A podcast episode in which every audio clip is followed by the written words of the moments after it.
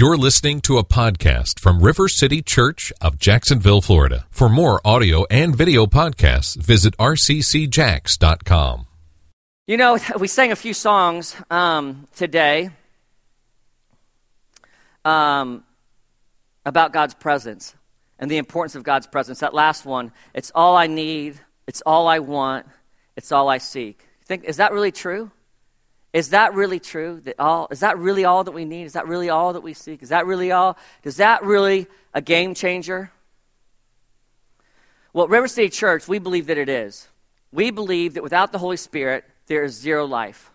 That He is the part of the Trinity that helps us to experience God. And when we began River City Church over 10 years ago, we began with that reality in mind.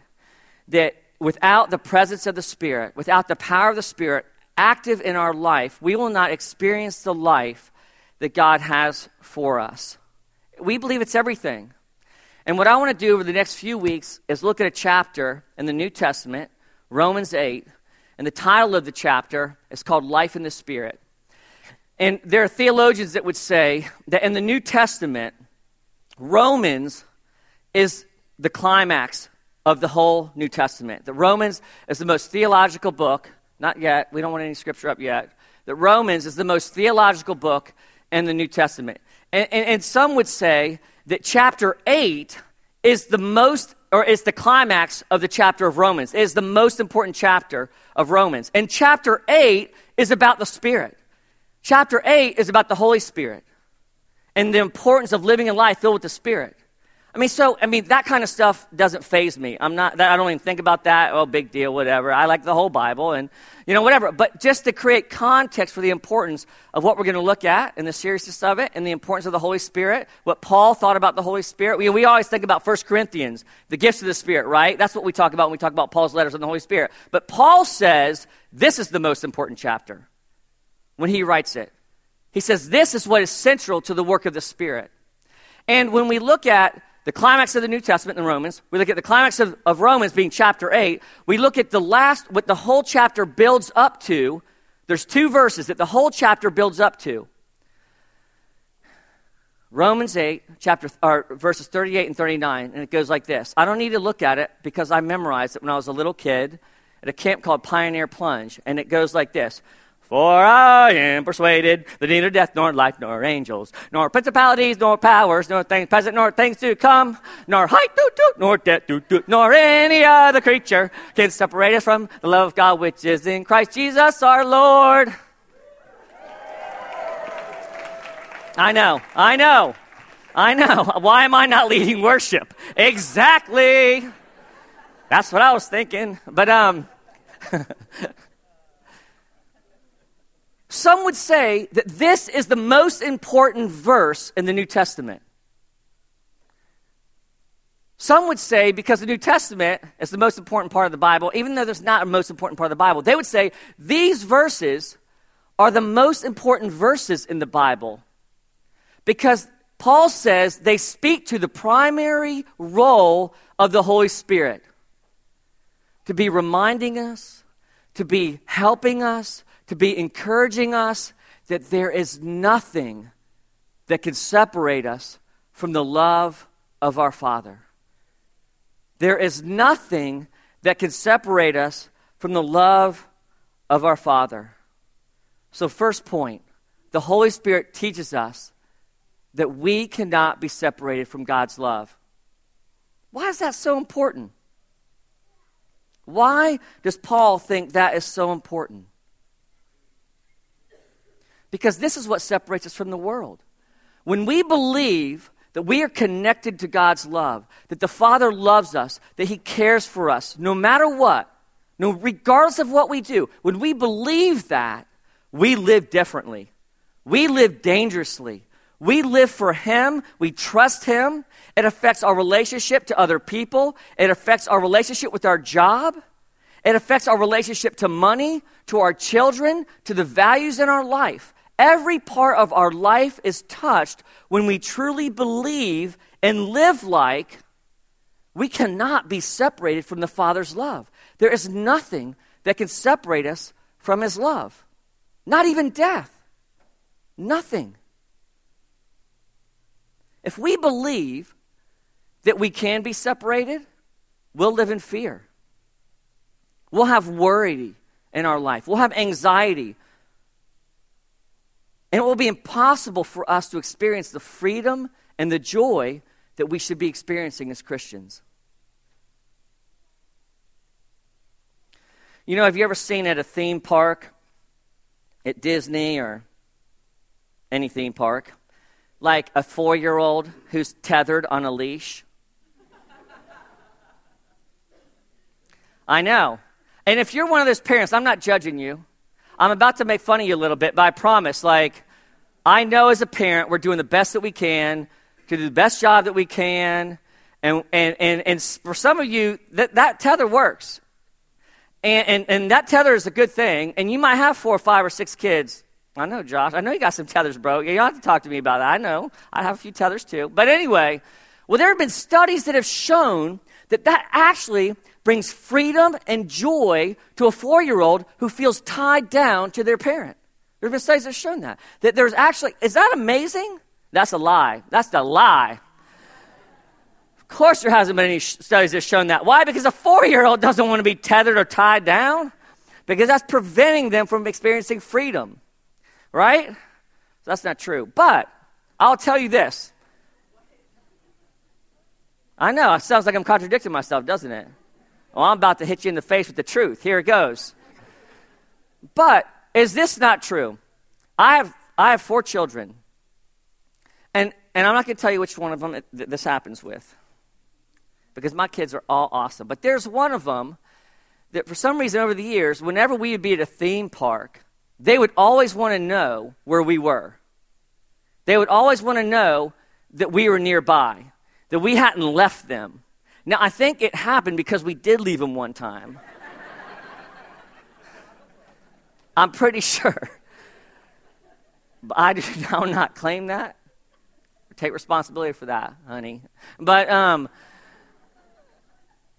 they always want to know where we are. And they'll go play, and then they'll look around to see if we're nearby, to see if we are with them, to see if we see them, to see if we've been disconnected. And if they look around and see us right away, they go back and play, right? But every once in a while, we'll move or we'll go sit down, and you'd see panic on their eyes and fear on their eyes. And they would stop playing, run, and go find us, to make sure that they had not been separated from us, to make sure that we are still there, that we are still available, that we had not gone anywhere. That's true, I think, for our relationship with God. That if we really believe He's not going to leave us, if we really believe He's always going to love us, if we really believe that He's not going anywhere, regardless of what we do, we are going to play more in life. We are going to trust Him more. We're going to have more joy. We're going to have less fear. We're going to have less anxiety. And this is what we're built for as believers, to experience life to the full. Now, I'll tell you this. You can be a Christian and not believe this to be true. You can be a Christian and not believe that you cannot be separated from God's love. You can believe, yeah, I might be able to be separated from God's love, but you can still be a believer.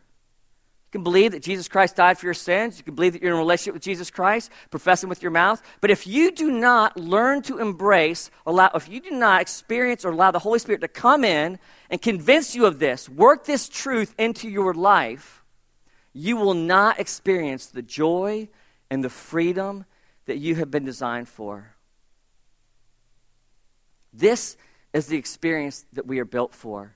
This is the primary work of the Holy Spirit in our life. Believing, convincing, working in us through experience, through knowledge, through relationships with other people, through worship, to convince us to believe and live like we are connected all the time to God's love.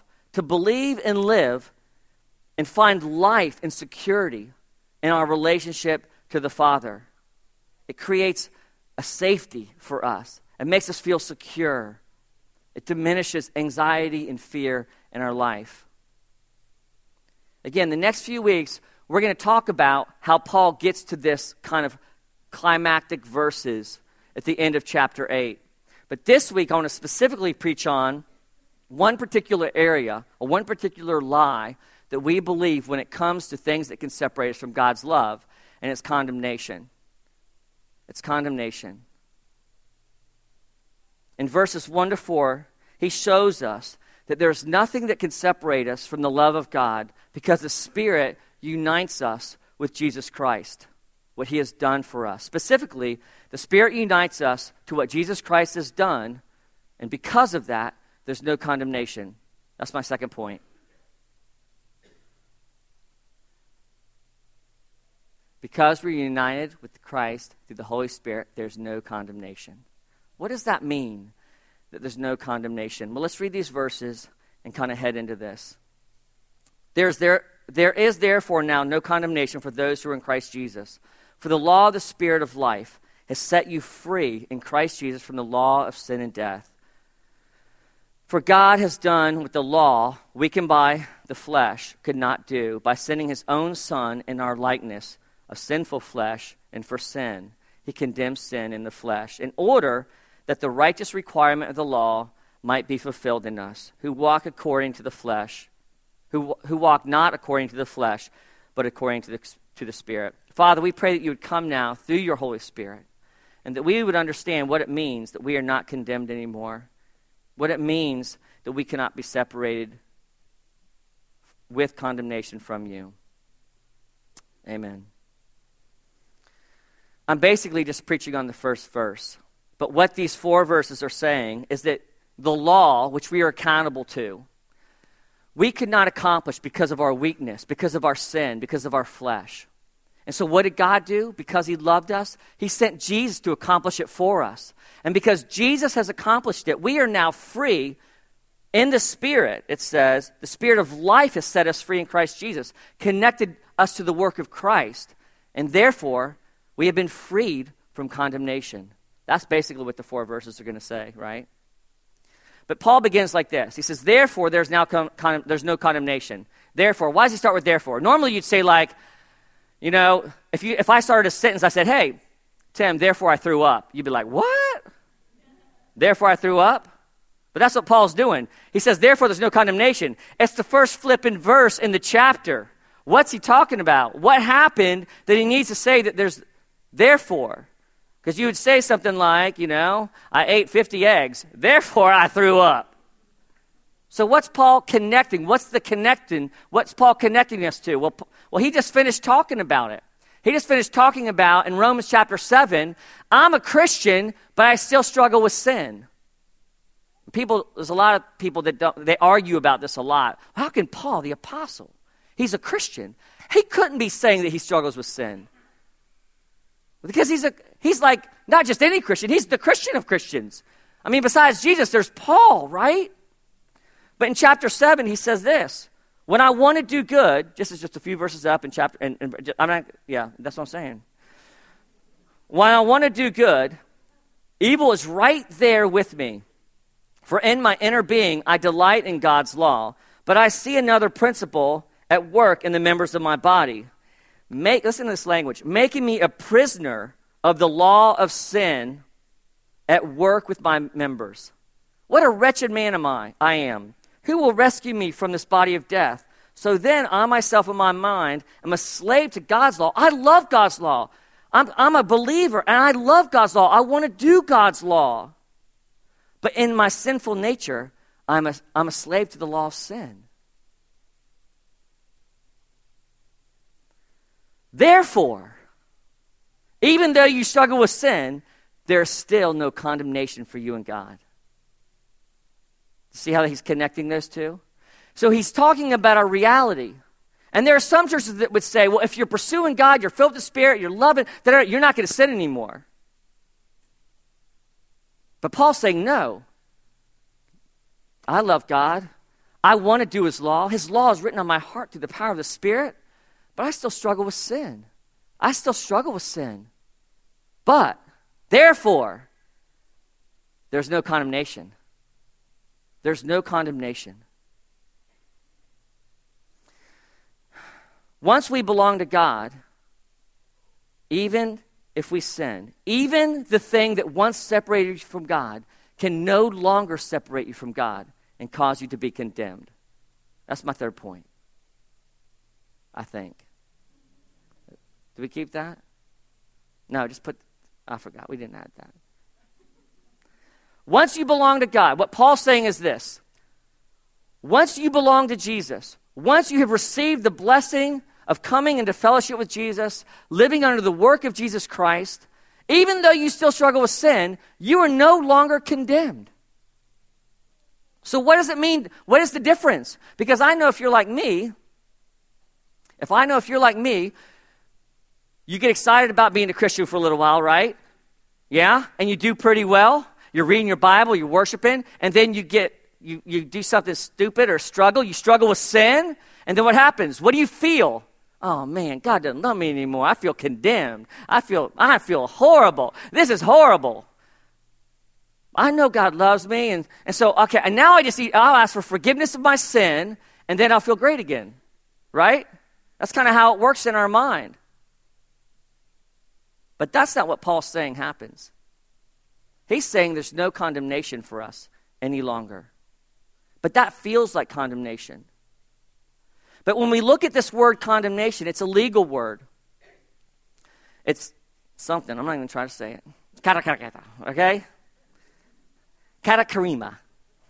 Kata means against. Karima means judgment. It's a very simple legal word that means you're guilty.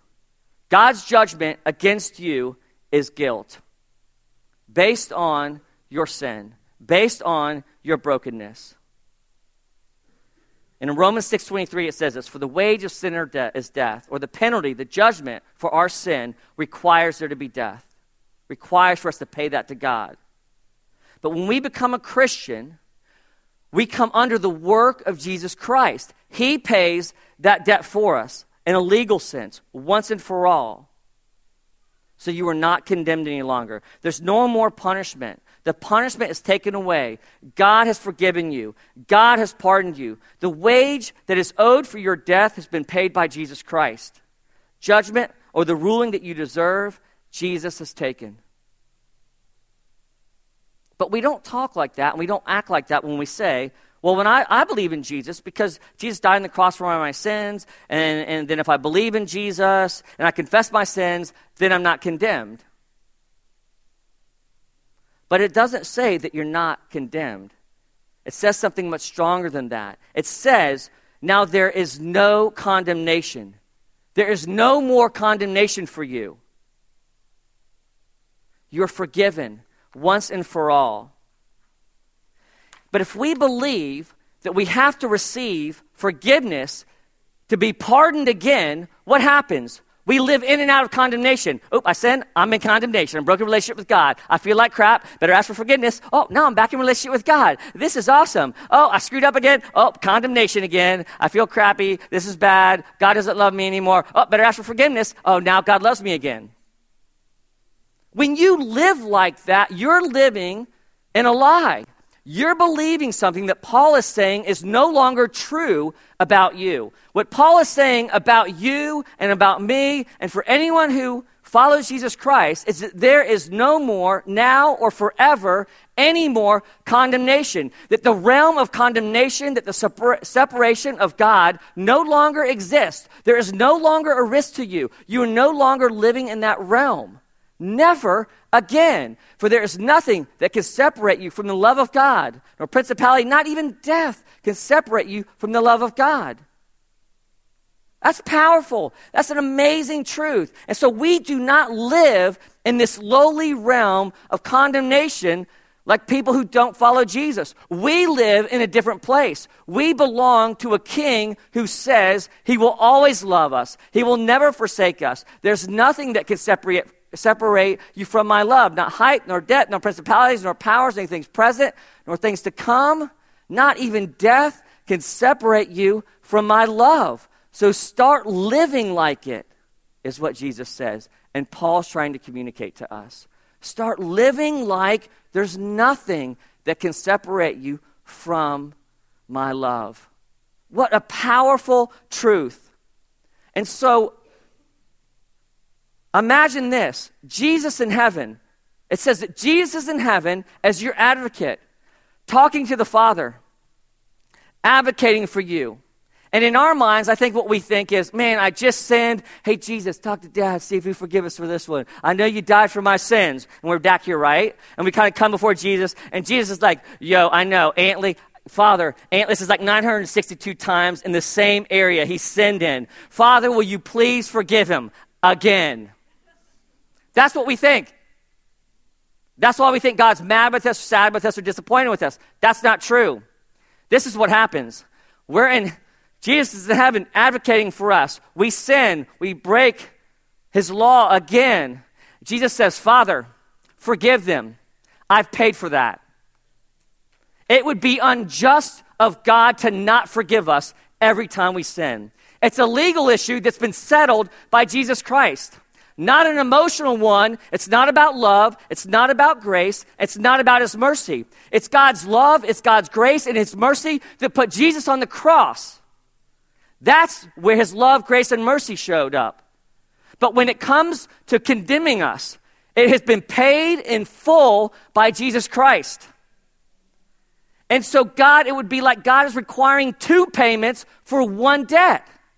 Does that make sense? That's powerful. That's crazy. It's a justice issue. And because we know God is just, we know the price has been paid. We know it. We know that we know that we know there is nothing that can separate us from the love of God. Father, Antley, take him back. I've paid the price for his sin. And I've paid it again and again and again. And you have to. And he wants to. And he showed us that he wanted to by sacrificing his son for us.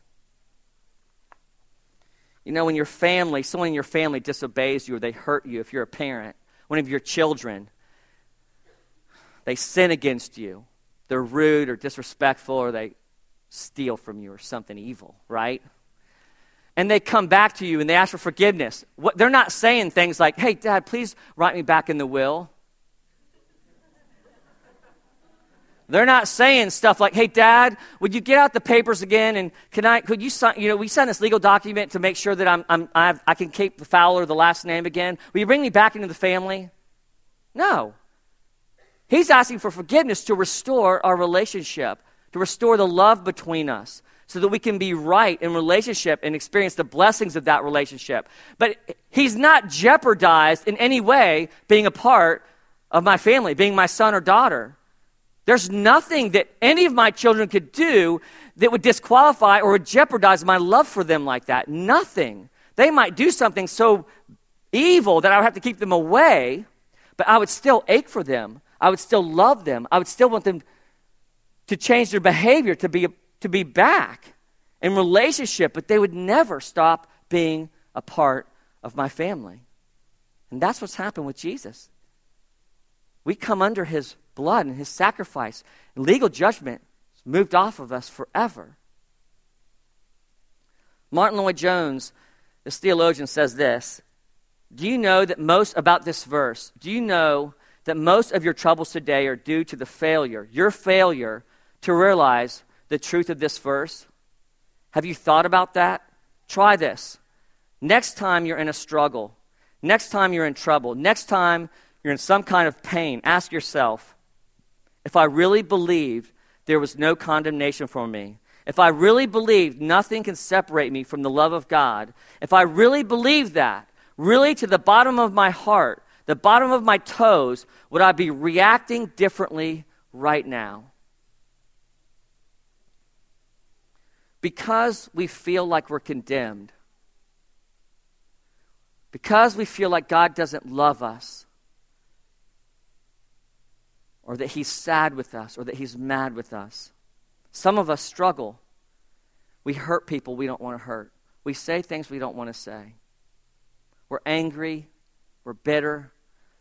And what's at the root of those things is believing and experiencing that nothing can separate us from the Father's love. This is the number one wound that we see God heal in ministry time at our church. It's why when you come forward again and again, people tell you, I just see the Father pouring out his love on you. I see the Father looking at you with affection. I see the Father wanting to hold you in his arms. I see the Father just being so pleased with you, so filled with adoration for you. Again and again and again, that is the story that God is telling in and through our church. The staff joke, we're like, I know, the Father's love again during ministry. It's always about the Father's love. And we get frustrated at times even. But when you read this, the climax of the climax of the climax, these two verses, Paul's saying there's nothing more important for the Holy Spirit to convince us of in our life, that there's nothing that can separate us from his love, not even condemnation. Let's stand.